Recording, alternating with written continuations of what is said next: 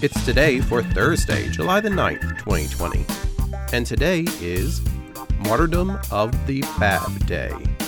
It's a solemn commemoration of the day in 1850 when the Bab, the first prophet of the Baha'i faith, was executed in Persia, which is now Iran.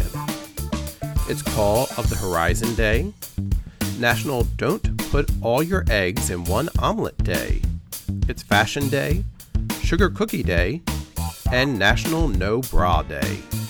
And that's today for Thursday, July the 9th, 2020.